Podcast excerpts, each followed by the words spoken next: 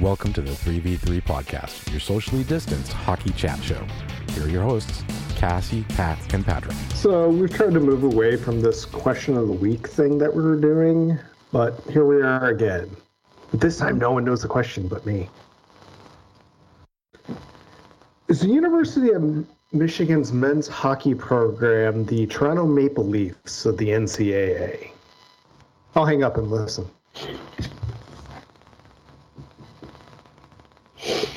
I'm afraid I don't know enough about um, hockey, men's hockey, well, hockey generally, to to say yes or no.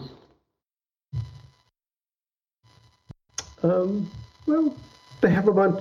They have like four highly touted players who, you know, supposedly did well in some sort of draft. I, I don't. I don't remember the specifics. And then they underachieved in their postseason. Is this a trend or is it a one-off? Mm, This is probably a one-off because how many players are going to get to go to the Olympics and not a, you know, non-NHL attended seasons in order to torpedo their their championship hopes. So Are we sure that's what torpedoed their championship hopes? Uh, being I would- the um, yeah, I don't know. I, I I would say they're more the inaugural Vegas Golden Knights then. Oh. Get almost there and do. You know? Yeah, well, they're in need of a different um, teacher on the bench. I believe I believe is the phrase because they certainly don't have a coach. I think they have a good recruiter at Michigan, but it was just disappointing to see. Oh, here's this team that could be talked about in mainstream circles, and if they won it, what that would do for you know NCAA hockey popularity outside of the Northeast and um, Land of a Thousand Lakes regions. You know, But that happened. The, didn't Denver win? yeah, but Denver's won like I think that was their ninth title, and Mm, for every reason, I don't think they really moved the needle in Colorado. I think some other schools would. And and let let me point this out during that broadcast, which this was a game that took place in Boston.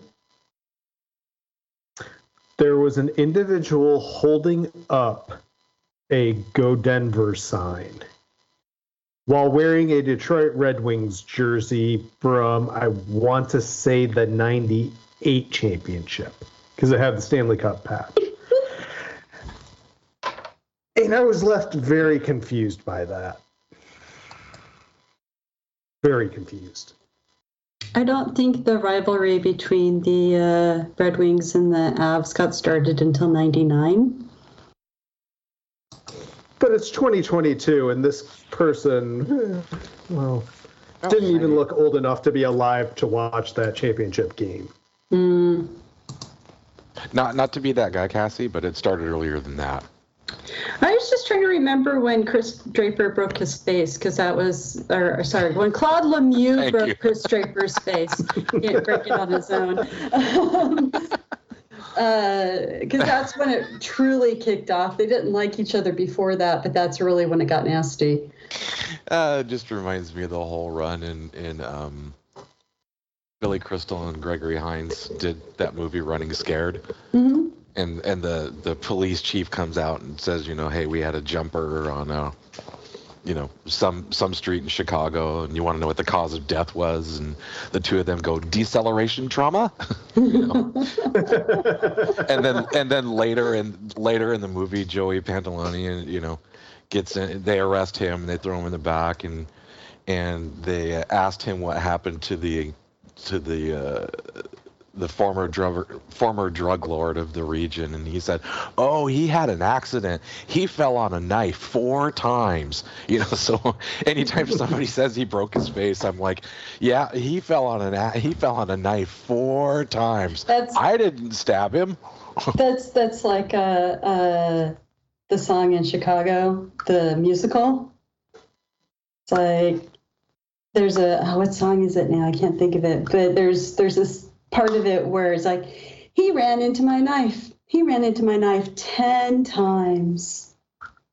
I think they took it from that. They probably did, but I just loved all those. Um, oh, it's Cell Block Tango. That's what it is. Name of the song. yes, um, no, the the the whole that's '96. That was uh, Was it ninety six? Yeah. Yeah. When when he fell into the when he fell into the board's face first on accident. Um, Uh-huh. With help. they didn't have help. Cement poisoning. Um, where we going? I don't. I'm. I just sidetracked the whole damn thing again, didn't I? Whee! Uh, yeah. Well, they Oh, were uh, talking Michigan. Not well, the I- Michigan, but Michigan. The yeah the, the Michigan. Um. Uh, no, the the the, the the Detroit rivalry stops at the NHL border with Colorado. When when Colorado, when a Colorado university is supplying players to the Detroit Red Wings, they don't care. Yeah, that all checks out. Mhm. But I think the way in which Michigan lost was very um, Maple Leaf esque. Um, had a chance to, in overtime, had a chance to clear the puck out of the zone. Three different individuals, they, they almost ran into each other and almost like a uh, proton and a neutron. They all bounced off of each other, and uh, Denver scooped up the puck and scored a goal five seconds later. Keystone Cops.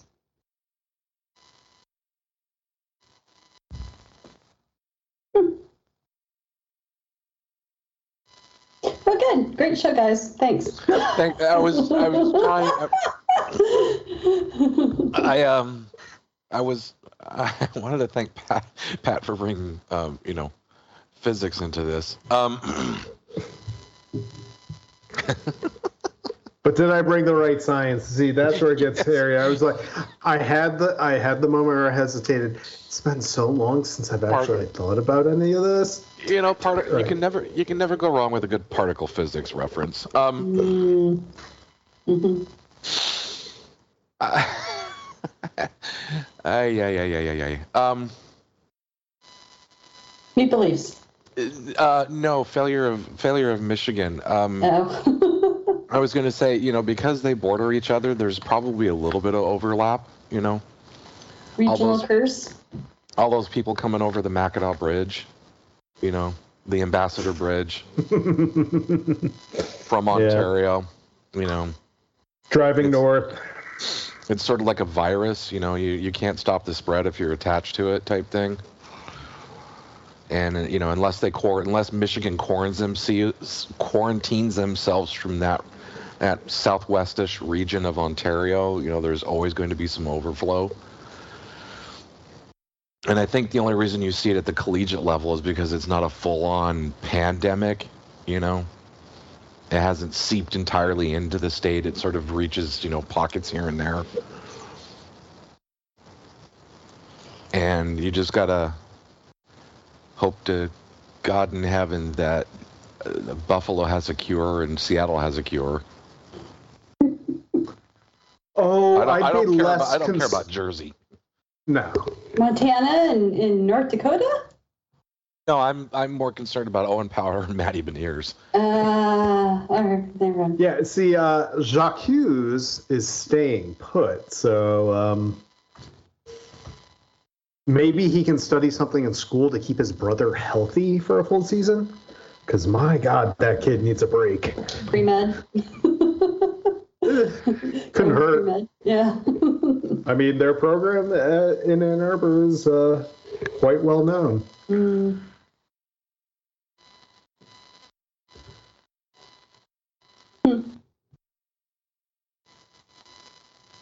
Yeah, I still got nothing.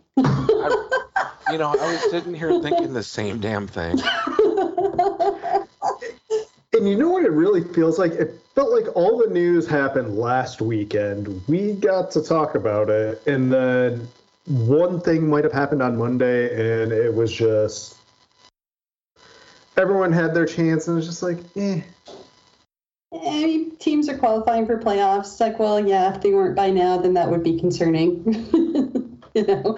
Yeah, not enough teams are officially eliminated because um, math is a game where you can make numbers do whatever you want.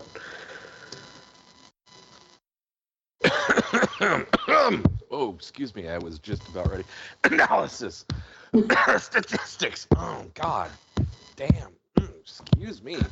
Yeah. That went down, that went down the wrong way. Mm-hmm. Or came up the wrong way. No, no. no, it, it's all in how it goes down. Mm.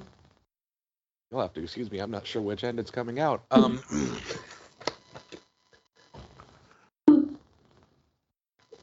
oh, I I made the mistake of saying I had a mouth fart one day when I burped, and um, my son is now saying it, so that's been fun.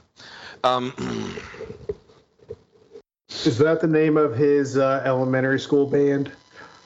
no, he's going with butt burp, which is you know the Ah, Yeah, him and his Fisher Price, him and his Fisher Price um, drum kit. Um,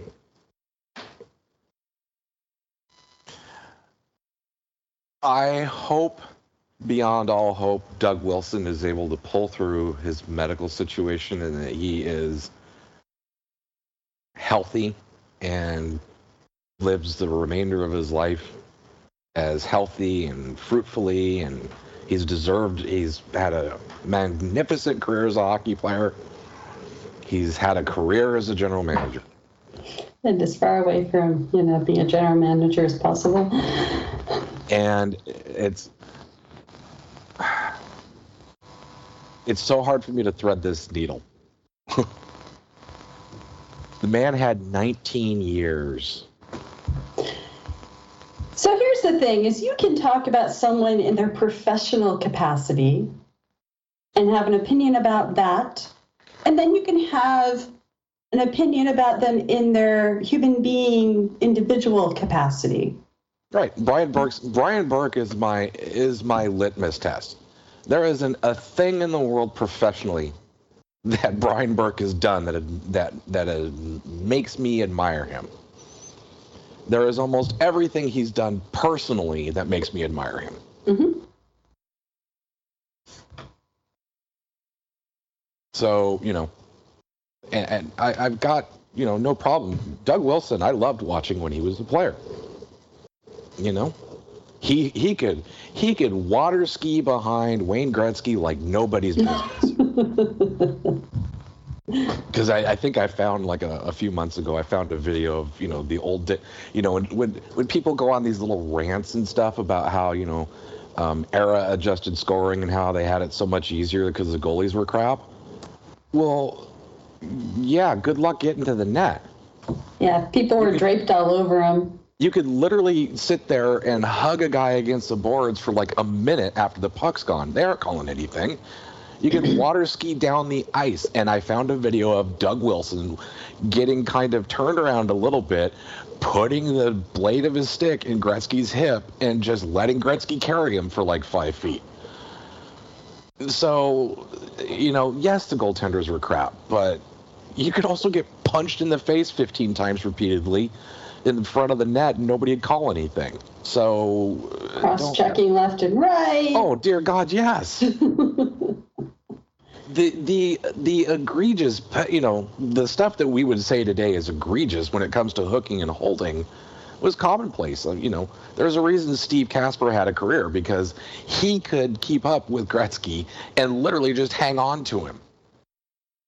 So, you know, I mean, well, I mean, you know, going back to our favorite player, everyone's favorite player, Peter Forsberg. It's like half the things that he did, and granted, this was 10 years later, grant half the things that he did, he had two people hanging on him the entire time. Right. They, you know, you talk about dead puck era. Well, no, the goalies got better in the same era that people were allowed to be, you know, literally you could wear, you know, I, I'm going to wear you as a backpack. Cape. You're my Yeah. cape. Yeah. And it just so happened to be that the goaltending equipment got crazy and goaltenders started to become better trained and goaltending coaches started to make appearances. And that whole side of the game evolved at the point where clutching and grabbing and holding because they talk about it like it was only invented in the you know in the late or mid 90s i'm like please can you go watch some hockey from the 80s you want to talk about clutching and grabbing and holding mm-hmm. So And and in present day, we do have to admit that the artificial intelligence has gotten better. And Sidney Crosby just scores his 27th of the season. Live in-game update. Oh God, it's on TNT, isn't it? Son of It a. is. You know, at some point you'd think I'd learn. It's only April. You still have three weeks or something. I, I, I, I can't learn in three even then. weeks. Even then. I'm an old man, Cassie. I can't learn in three weeks. What are you kidding? Oh, and speaking of an earlier topic, um, someone with very poor Photoshop skills um, let Matty Beniers borrow their photo of him in what looks to be a um, wintry Seattle uh, skyline, saying "See you soon." Uh, Oh dear God to in heaven! What the hell is that? Exa- yes. you know, props for for being cute. It wasn't as funny as Buffalo's. But what is this image? I will send this out from uh, the the three v three Twitter account. Yeah, good- you can't. I'm not going to get into the kind of weather you would have to have for Elliott Bay to freeze over like that for him to stand on it That's- and look at the thank you. skyline. Thank you. I, I, I went with I did go specific with Elliott Bay. I just went with the sound because most people would know it. You know that's you know the Puget Sound area type thing. But I'm the only one that has the map open while I they're listening. dear dear listeners and friends of ours, let us introduce you to Pat's pre-show ritual. On one screen, he will open the the map of the Puget Sound region. On another screen, he will have the Wikipedia page open to the counties of Washington State. and and he'll have he'll have already hit Control F to pop up the find uh, function on the page. And that that'll do him any good because you know spelling. Oh my dear God in heaven! So it makes me wonder what terrible Bruckheimer production crew helped with this image. He's a college hockey player. He probably had somebody do it for him.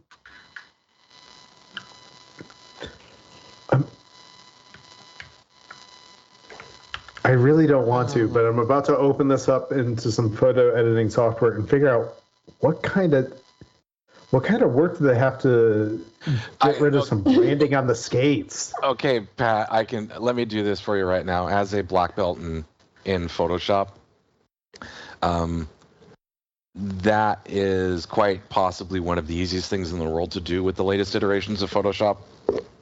Uh, It's See, it's yeah, I- yeah, it's literally just a couple of uh, uh, mouse clicks. Yeah, I checked out with CS6. You Well, know, it's I like having there. the software on my machine. So do I. I like being able to own the Oh. software, not just rent it.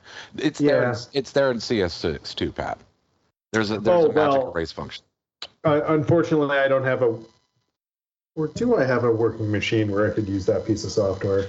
But Anywho, you know, it was the decision to overlay a wintry filter, like a layer. It actually looks like it's probably two or three layers, and then do some sort of. Yes, welcome to 3v3 Photoshop. class. um, We do master class on the uh, on the days that we can't figure out what to write or talk know, about. that's that's pretty much it. Um, it looks like they also tried to do some really janky HDR effect on top of it. And then I'm going to say probably looking at his shoulders. Yeah, they did a simple mask. So simple layer mask. Mhm, Yeah. Combine the two photos and probably looks like they did a, a a feather along the waterfront to get the whatever picture he's standing there in sort of merge with the two and then decided just to overlay i'm going to say probably three layers look like they're done at different um, blending options This makes Yeah, because you know what? I'm gonna say this is for such about a captivating podcast. This is this is the reason why I don't bother doing Photoshop because I'm like, this is just too much effort just to make Uh. something look pretty. I, Oh, and the I was problem. gonna say So go ahead. Go ahead. I was going to say, for about a decade, there were about two or three ice textured patterns available out there that could do some good work. And I was just trying to figure out how long that's just been sitting on some kid's computer. Because they're definitely using one of the two that I know of. And it just, it's good to see we're still investing in, you know, great resources from the past. so here's here's my comment about this picture. So at least they got the angle right. And there is no Alaskan Way viaduct along the waterfront, so it is a recent picture. Well, yeah, because how hard is it to? Oh crap! Just go Google search Seattle skyline. From the ferry. Um, yeah, Because that's a, from a ferry shot, I think. Or private boat. I mean, it's somewhere in Elliott Bay, so yes. Right. Which is saltwater for those who don't know. And for those who don't care, it's still saltwater. Um, yes.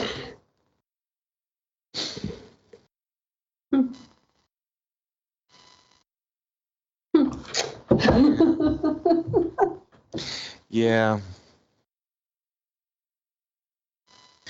Yeah. Oh boy. Okay. Well, yeah. Jeff Marek's going to hear from me, and he ought to know me better than that. Um, He knows, but he just doesn't care. you know, or maybe he just wants to, you know, poke the bear. sometimes you know, sometimes that little sob does exactly that. He likes to poke the bear. Uh huh. Oh, yeah. Well, who doesn't I mean- sometimes?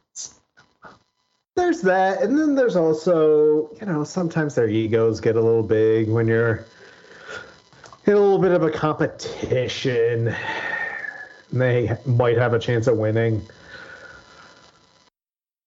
Uh, pour one out for Elliotte and uh, and Carolyn Cameron for the end season Stanley Cup.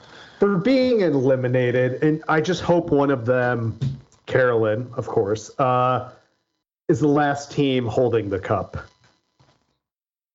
so that she gets a part of the prize. Oh, that would be nice. that has been mildly entertaining, by the way, especially the It's last been- few weeks as the chirping is going on. It's been fantastic. I hope next year's students enjoy it doing this just as much as this year's. So, for those that don't know, um, I guess it was in early October. Thirty-two thoughts. Did did Burke ever get to christen it thirty-two turds? I don't remember. Anyway, uh, Elliotte's had this concept of in-season cup winner, basically Stanley Cup champion plays first game of the season, cups on the line. Winner of their opening game, they are the keepers of the cup, and you go throughout the schedule, and the cup resides with one team, et cetera, et cetera. There is a, I want to say third or fourth grade class somewhere in Ontario that's been, you know, keeping track, doing all the math because we're talking about a couple journalists here, and as you know, they don't like math. The journalist is Strong, I know. I, it's doing a lot of heavy lifting there, my friend. that that is a load bearing term you've just put in that house.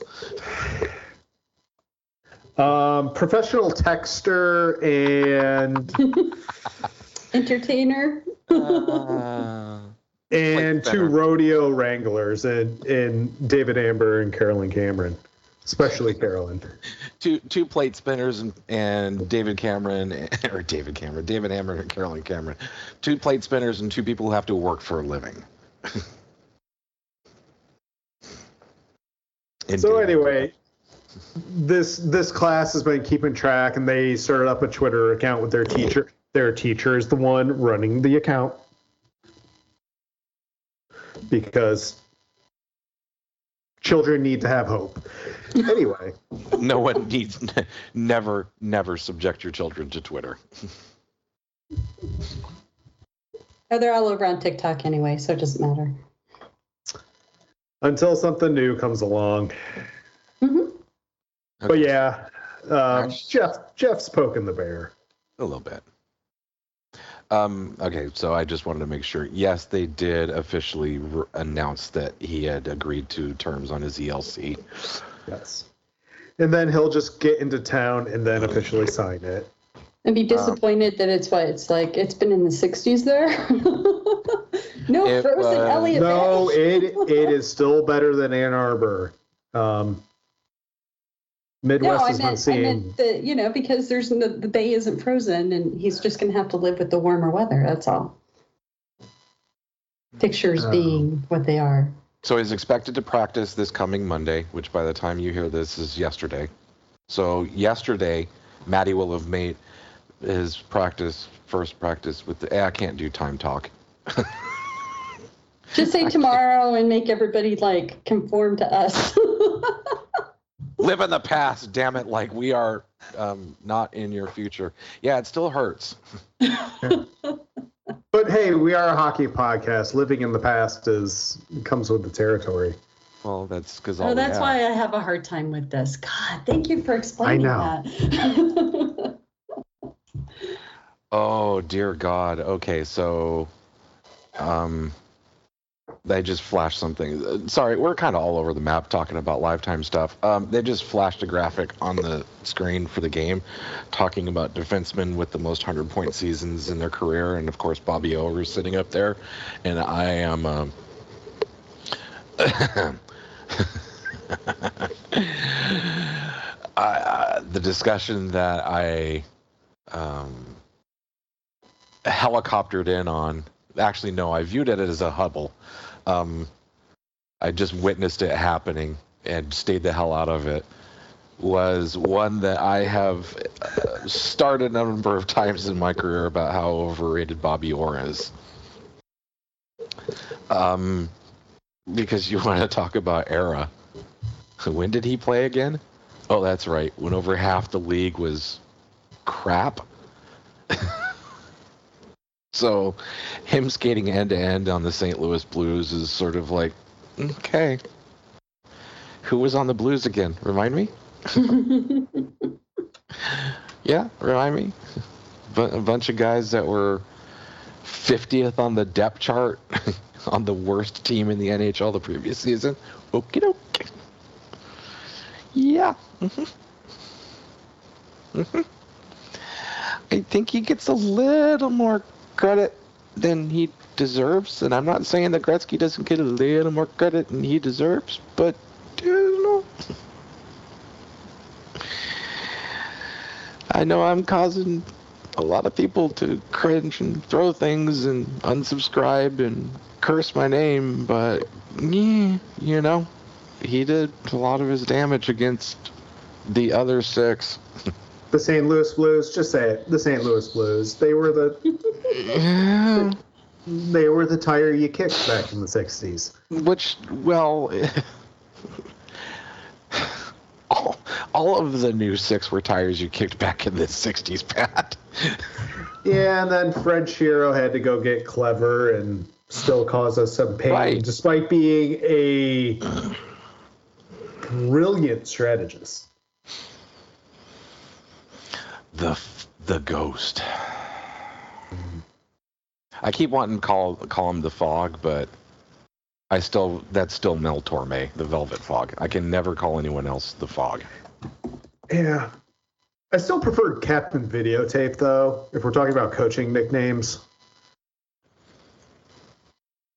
It's Carl. Carl the Fog.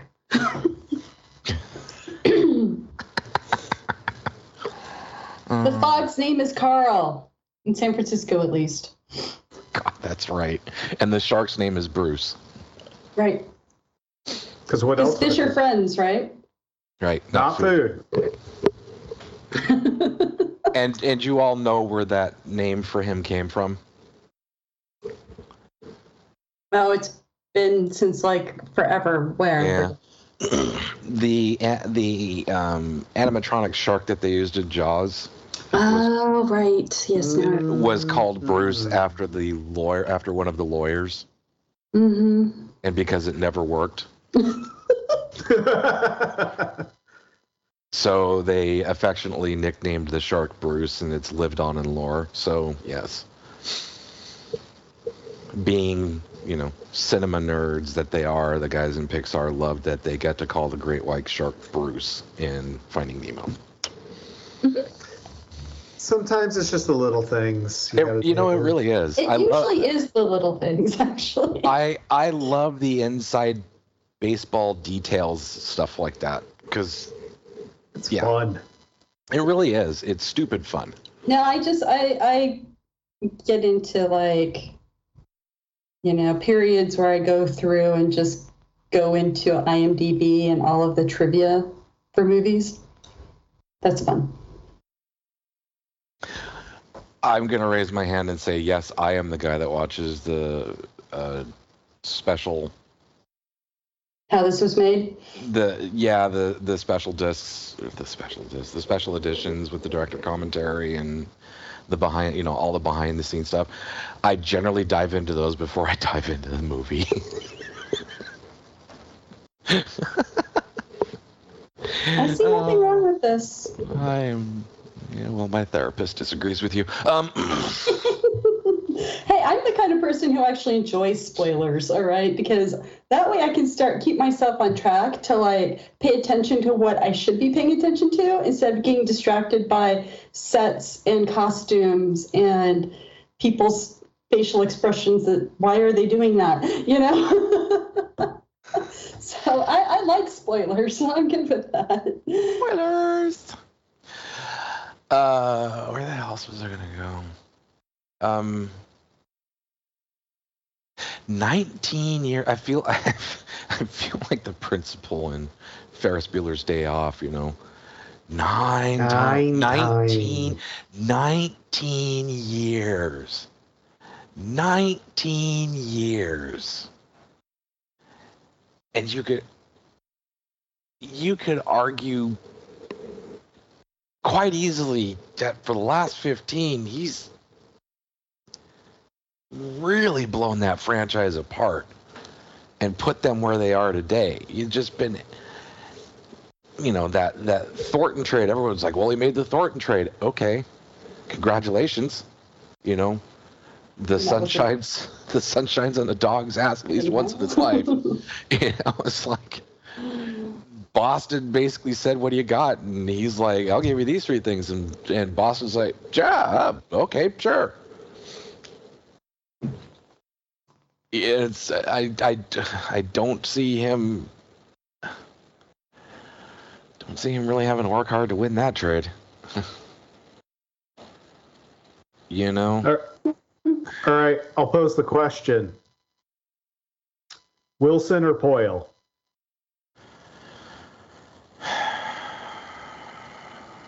In what aspect? Exactly. If you're You asking, can, you can take that in any direction. so which which one of the two of them is worse? I'm going Wilson. And and it's for one trade and one trade only. And you all know what it is. Tim Stützle is an Ottawa senator because of this trade. Doug Wilson went out and got a Brent Burns archetype player, expecting his Brent Burns coefficient to exponentially grow when it actually does the opposite. Having more Brent Burnses on your team does not grow the Brent Burns coefficient. Hmm. Who knew, right? Right. So, And talk about an equation that'll be talked about ad nauseum as the 2003 draft class debates have spun up because uh, Captain Duck Charlie Conway. Reti- oh, I'm sorry, the other Anaheim Ducks captain retired. hey, good on him. I Getzlaf drove me nuts. Which is a good those- Which is a great thing. You know, guy had a hell of a career. Um, I'll, um, no, not hockey Hall of Fame material for me. But anyway, But it just made me think about, yeah, Brent Burns was great for what, two and a half, three seasons, but was he ever peak of his power, the best? No. You know, Karlsson, you could argue was, but we all knew he was mostly cooked. Oh, uh, I've brought it up before. I've had I've had discussions with um, physicians. You know, people that that do sports surgeries, and they're Mhm. like, he's never going to be the same after that. After what they did to repair that injury, you know, and that No. was and it's kind of one of those. That's all they could do to repair that injury type thing. But you know, his mechanics and skating, his his skeletal his skeletal muscular um, structure is going to be completely different going forward. You know, and as as you saw afterwards, he's he didn't relearn to skate, which is why he kept his groin kept giving out on him. And you know what they should have done? Taught him Made how him to a- skate. No, made him a forward at this point because it would have preserved what little muscle is in, in that area. And also he he would take a little pressure off the heels and just he should have become a winger, honestly. He wouldn't have had to continue to try and pivot turn to start Mhm. skating backwards. Now the problem with that, Pat, is they already have a defenseman that plays forward, except doesn't do either in Brent Burns. So now you've got two guys. See, the thing is, is that you could make it work, but you have to balance it out, and you have to like like shelter those players as best you can. But you you have to have um, you have to have a player that is solid defensively that can cover for them when they make fumbles and mistakes because they're no longer the players that they used to be. Oh, you mean um, a Marc-Edouard Vlasic from about 10, 15 years ago? Oh, I, yeah, yeah. There's like half. It's actually probably closer to about a third of the defenders in the league, but no one knows how to deal with defense or what good defense looks like. So no one knows what they should do. This is true. Um, so, uh, uh, if I may continue, sort of. Ranting? a, a little bit about Doug Wilson's career as a general manager. Um, I, I discovered a feature on CapFriendly that made my frickin' day. They have trade histories for general managers. Ooh. you can see the entire history of trades made by that general manager. And of course, since he's had a 19 year career with one team, guess what? You get to see all 19 years of this. And there are some there were some deals that I completely spaced on that that are just complete head shakers. Let me give you one right here. In 2013, the San Jose Sharks traded their own first round pick and their and Pittsburgh's second round pick to Detroit to move up two spaces to pick Mirco Mueller, who they completely tanked. Quiz time. Pat, you may already know the answer to this one. Detroit used those two picks for whom? Does anyone know? Dun, dun, dun, dun, dun, dun, dun, dun, dun, dun, dun, dun, da, da, da. Pat's cheating and looking it up. Is, is that the No. No, I was looking up something Dun. separate, but Dun. what was the year again? 2013. So 13. Oh, Oh, I don't remember. I am even I am stumped, but Yeah, I know that's- I'm gonna no, kick that's okay. That's okay. Um, Detroit Red Wings selected Anthony Mantha and Tyler Bertuzzi with those two picks. Can't Okay. tell me Anthony Mantha and Tyler Bertuzzi would have helped the Sharks more than Mirco Mueller, whom they traded away a few years later. They I mean, traded- if you want to split hair, no, yes. Yeah, and that's not even the most egregious of the of the misses. That pick they got, which which turned into We're doing trade Tyler. trees now. a, a little bit because this is this is Doug Wilson, right? This is Doug Wilson. That pick that they got from Pittsburgh, which turned into Tyler Bertuzzi, was part of the Douglas Murray deal, where he did fleece Pittsburgh yes. into giving him two second round picks for Doug Murray, Douglas Murray, who you know would have been an absolute monster player in the '80s. in the '80s, mm-hmm. He's a what would you say a calm Gudis, but without the ability to skate. yes. Yep, that's that's pretty much dead on. Hmm. And Cassie, what if I told you that in an alternate universe, David Krejci and Mark Stone were San Jose Sharks? I would say at the time that probably wouldn't have raised any eyebrows. Okay, Well, because Mark Stone would not be Mark Stone. right. correct, correct. How about David Perron? That's a bigger one. Although I remember that. Yeah, I remember So- that one. you know, these are the kind of deals. Now, not that not that they would have picked that player at that, you know, with that draft pick, but Alexander Edler. You know, uh, they're just mind-boggling. Now, I will say that I believe his greatest deal to date is not the Joe Thornton deal. Ooh. It's not. June 30th, 2003. The Sharks acquired Mark Messier. I remember that too. Okay, yeah. And in return, they traded away their fourth round pick for the 2004 draft, which to the New York Rangers, which turned into Ryan Callahan. But you got Mark Messier for Ryan Callahan, two arguably fantastic leaders in hockey. Now it's just a shame that the Messier career or the, the, the Messier tenure in San Jose didn't last. Last? Did it even start? No, I just loved that whole stupid loophole era of, you know, small market teams getting compensated for unrestricted free agents. the day before they go. Yeah. USA. Yeah. Yeah, so you could give up a fourth round pick for Mark Messier or a fifth round pick for I think Ed Belfour was another one that got traded or whatever, but yeah. Yeah. I just you know.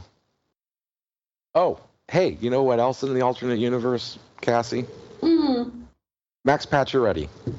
So literally, the Sharks could have been the Vegas Golden Knights. Pacioretty, Perron, and Stone could have all been San Jose Sharks. Could have. Yeah, Oof. yeah. My it- God. it's It's, it's a bad. It's a history of buying in talent by mortgaging your future, and he just kept kicking the can down the road and down the road and down the road, and hanging on to that aging core. And that aging core finally aged out, and this is what you've got. You know, there's a there's a couple of good players they've got in recent drafts, and I'll tell you why. It's because they actually hired in a whole new scouting staff, so they aren't missing on draft picks as frequently. Oh, sort of like they did in 2005, where they traded up. Oh God, I love this one too. Yeah. They traded the number 12 overall pick, a second rounder, and a seventh rounder for the number eight pick. Yep. Just to get Devin Setoguchi. Uh huh. now, I don't like playing the game where, oh, this player was picked at this spot because Marc Staal went 12th and prior to the eye injury. Yeah. He was uh, pretty solid. Well, that's you know, oh, my goodness. and you you start. I mean, even more recently, you're looking. You know, um, who's a player that's getting a lot of love in in LA right now, playing on defense for them? One of the young kids, Sean Durzi. Well, Yeah. guess who? Guess who that pick came from? You know, Wait, that- wait. Where did? How did Toronto acquire that pick? Was that part of James Reimer deal? No, that would have been. no. Oh. Oh, who would it have been? Who would it have been? You're close. It, there's a trade that I'm missing, and I just can't do it without cheating. So lay it on me.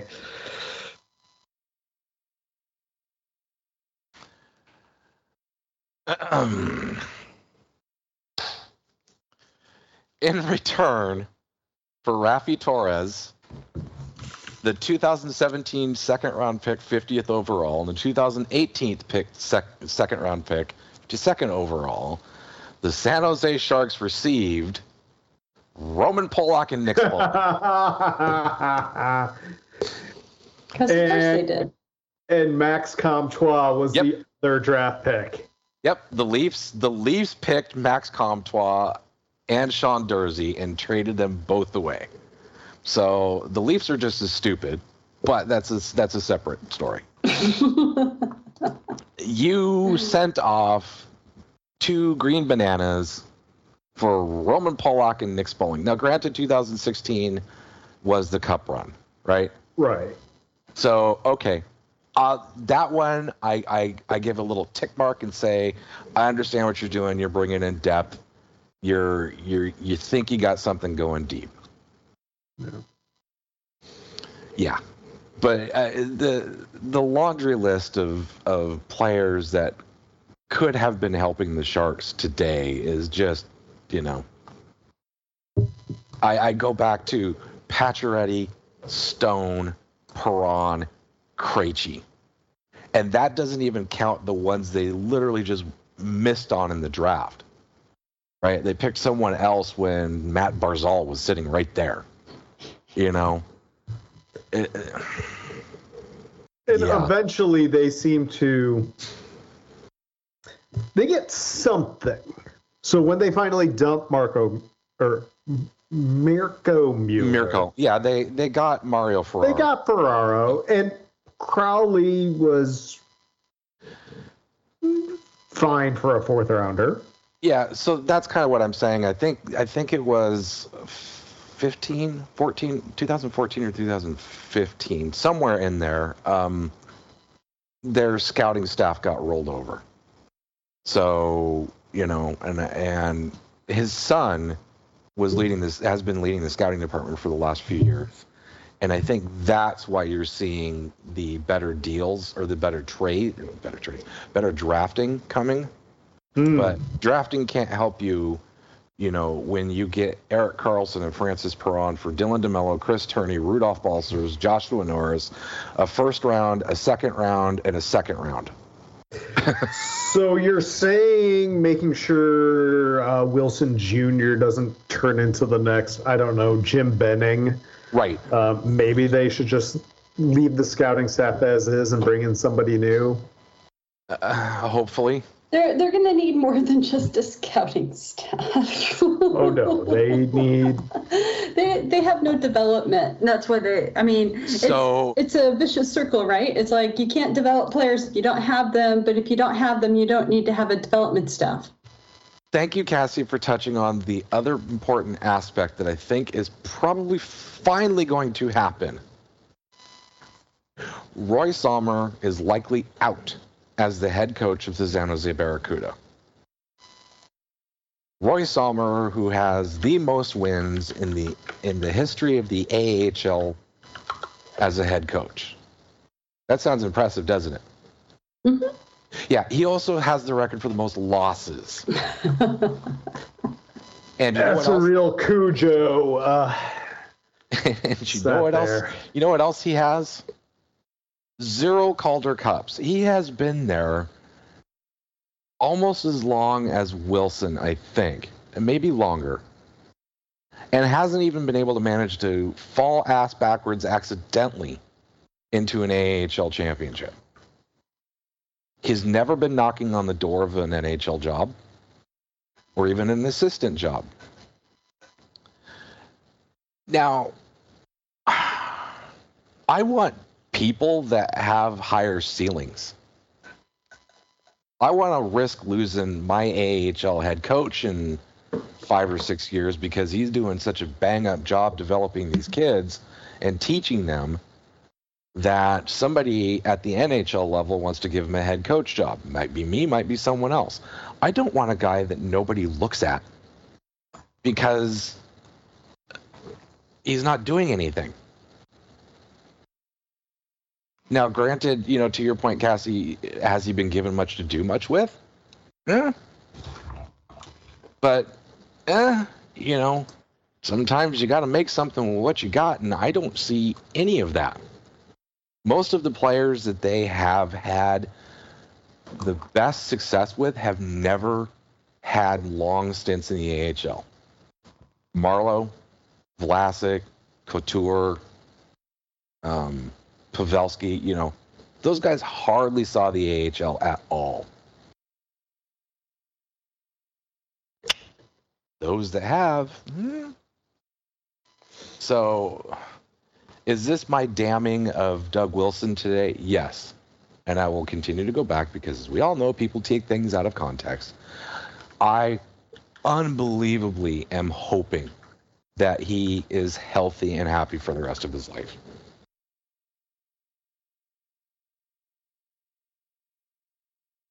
I just what he's done to this franchise in 15 years is just mind-boggling. Just mind-boggling.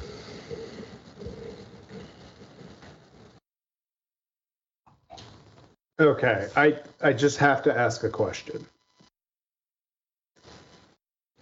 It appears that Roy Sommer was with the San Jose Sharks organization since 96 97. Yes. Yes, that is correct. That's I forget. Yes, he was coaching. He was coaching in Cleveland in, in some capacity, I think. Can you tell me? Uh, he he was head coach of the Cleveland Barons, Yeah. Okay. who turned into the Worcester Sharks, who turned into the Turned into the Barracuda. But before that, they were he was the head coach of the Kentucky Thoroughblades. Oh, which was their first minor affiliate in that think their Mhm. inaugural season. Yes. Okay. Could you tell me where he happened to be coaching before he really started working with the Sharks organization? As a he he came to the Sharks as an assistant NHL coach. But can you tell me what he was doing before that? Actually, no, I can't. Mm-mm.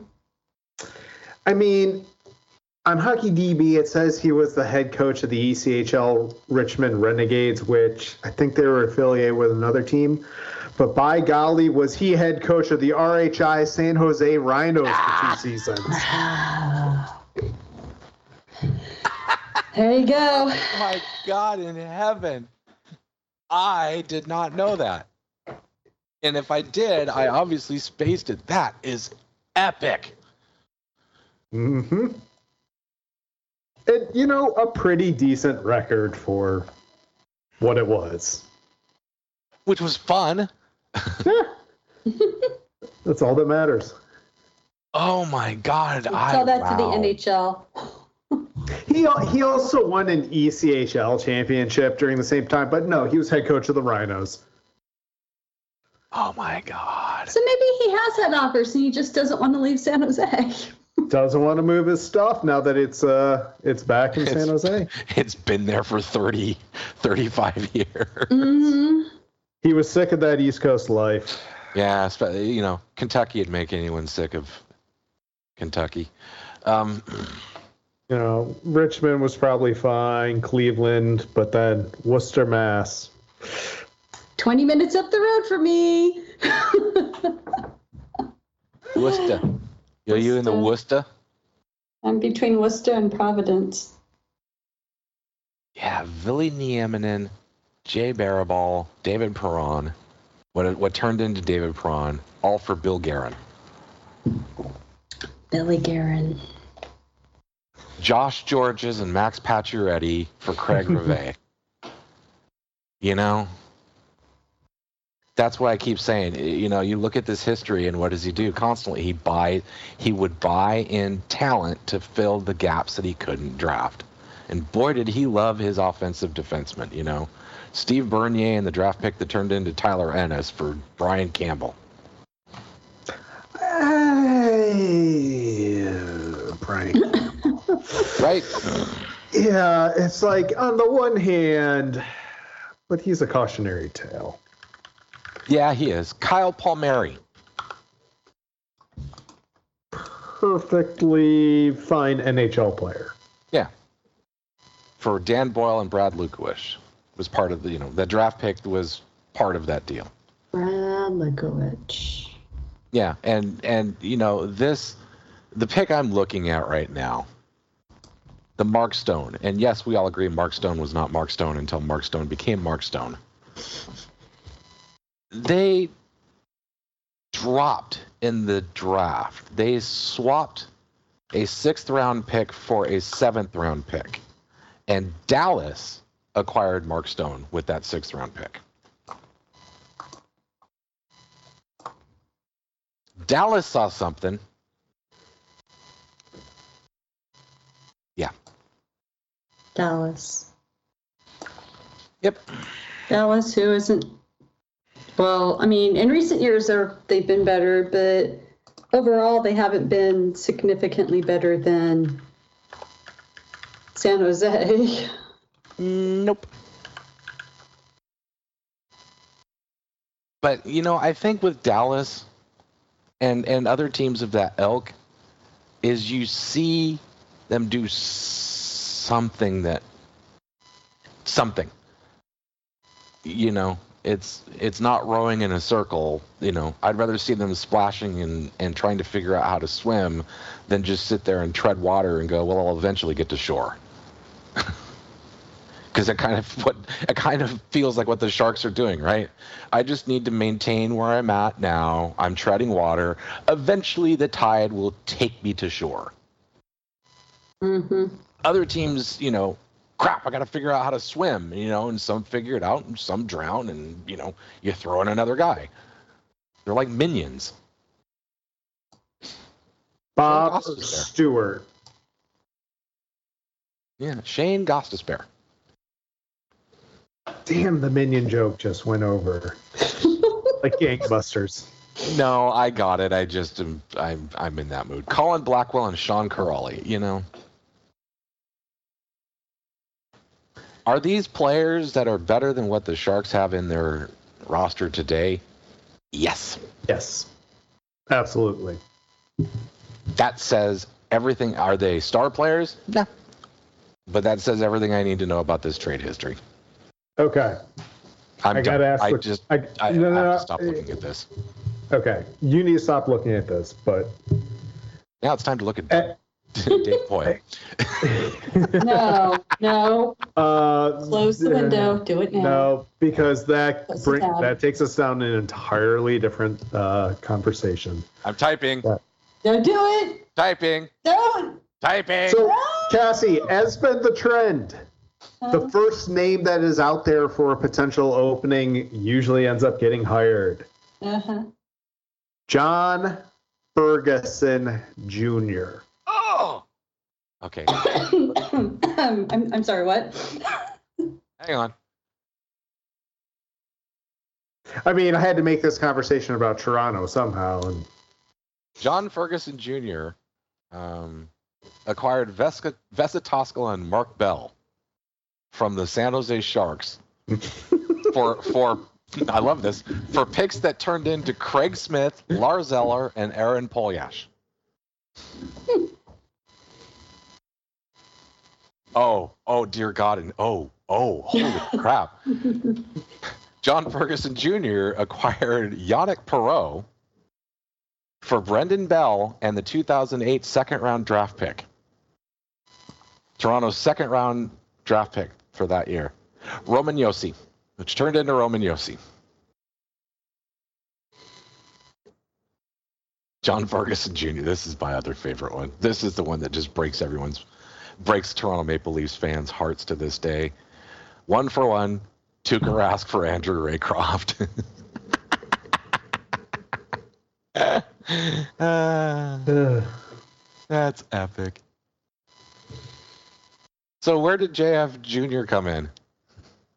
Oh, on head, whatever they're calling their segment on Saturday night. Um, I don't remember if it was Jeff or Elliotte who dropped that little nugget. That there may have been some talks uh, because Ferguson is currently some sort of assistant or special assistant to the general manager in Arizona, and seeing as though there may not have enough office space for them,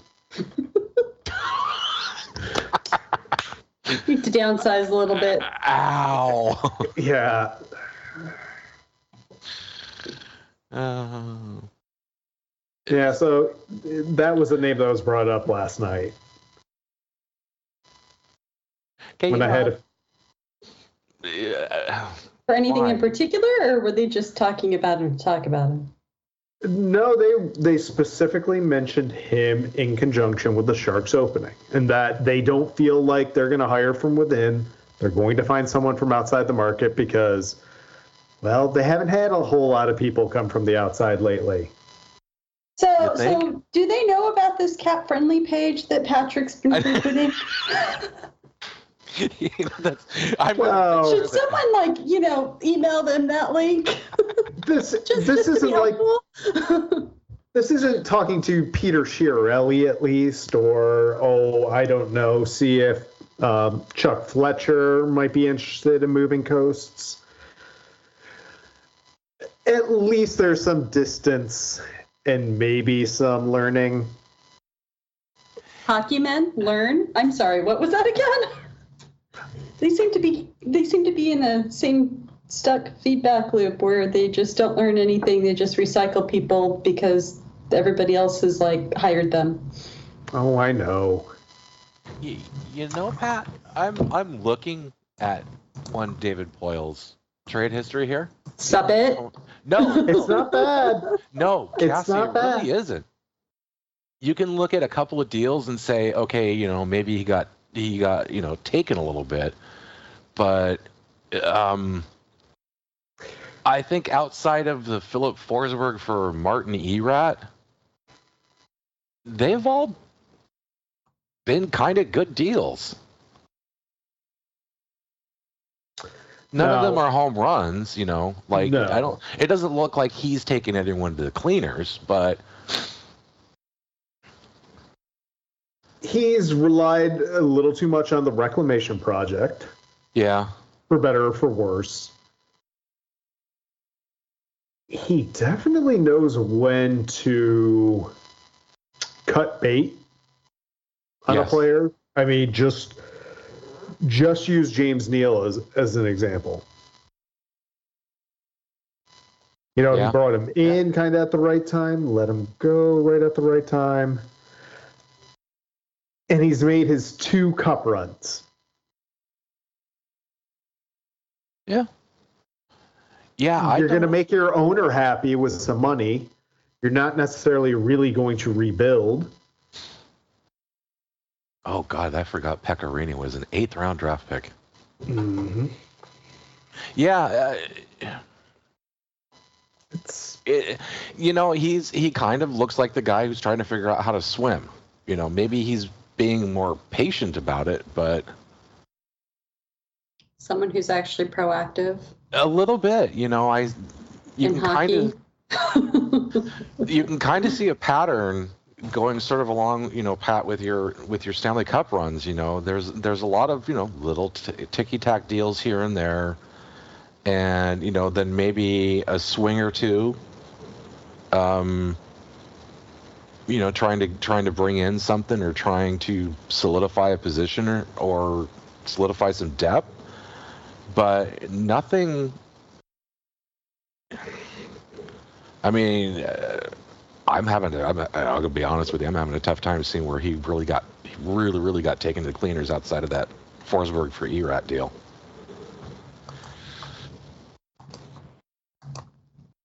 I But mean, wait, he the- he he was the one that did the cleaning. Yeah. I mean, he even got. I mean, for Christ's sake, the, the man got rid of PK Subban's contract. No, he got nothing for it, but that was kind of the point. He got seven and a half million dollars of cap space for it, Pat. It- I think well, that's and a couple contract and a couple contracts just to balance the books, a but a couple yeah. draft picks, uh, you know, they're and then seven point five million in cap space. Yeah. Yes. God, And that contract is just coming off the books this offseason. I know. Yeah, I'm. Wow. Yeah, you. I mean, he does have this history of, you know, basically knowing when to cut bait and run on certain guys. Yeah. But uh, Huh. to that same point, would you say Wilson, by pure luck, had the nicer stretch for his team where eh, they had their chances, but Wilson had a way better peak? starting run. Dean Lombardi set that Mm. franchise up.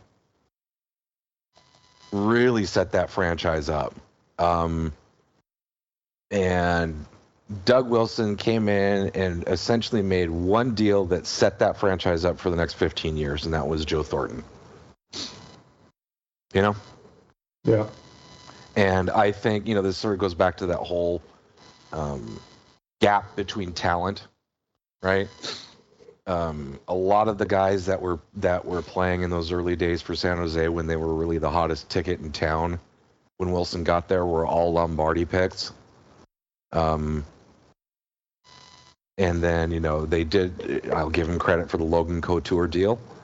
You know they traded around draft picks and got up and were able to get Logan because that helped, you know. And everyone always likes to say Pavelski was a seventh round pick. Yes, he was, and they fell, you know.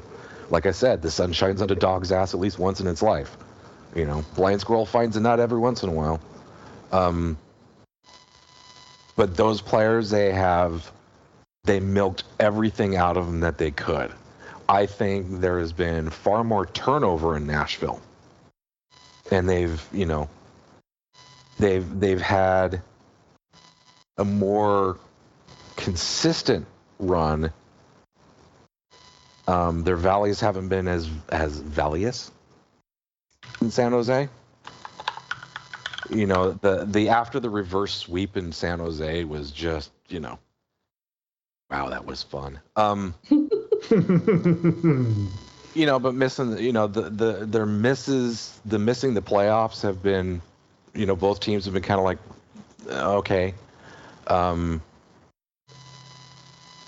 but I, I think you know, Nashville's been able to do it with a higher turnover of players in their system, remain as consistent as they've been, where San Jose has done it with a far fewer turnover of players in their system, which means you are riding an aging curve that is going to bite you in the tuchus soon. And as we've seen, soon was two and a half years ago or three years ago.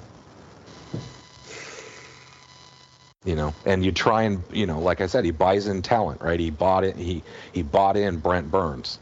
He bought in Erik Karlsson. You know, he tried to buy in Evander Kane. He tried to buy in Jonathan Tavares. They just have they've outside of the most punchable face in the world, they've really not hit on any of their draft picks in, you know, from like five years ago. So, Did, did they have any of those draft picks from that five years ago? um, So some, yeah, but a lot of them were thrown around in deals to buy in guys to help now.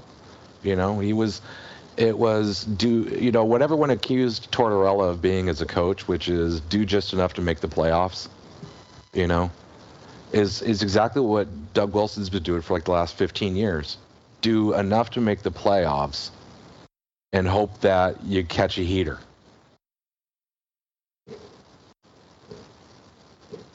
So, you know, they, they had to buy in every single goaltender after getting Nabokov because, you know, they couldn't figure out how to get one. Would you want Roy Sommer developing your goaltender? No.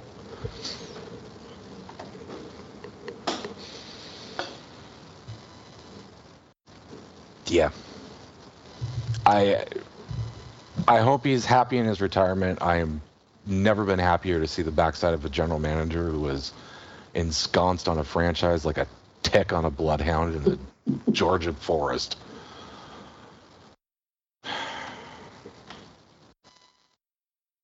All right, good show. I couldn't tell after ranting about that for almost an hour. I, I it's all good. It's okay. God, the, the draft models I have for that franchise are just brutal. Just brutal. Ah, John Ferguson Jr. Dear God.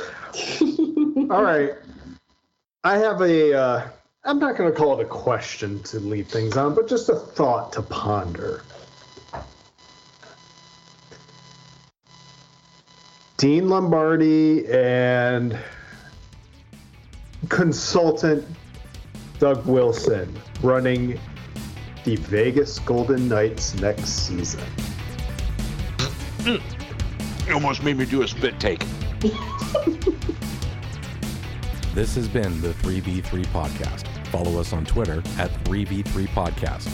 We're available for NHL consulting at reasonable fees.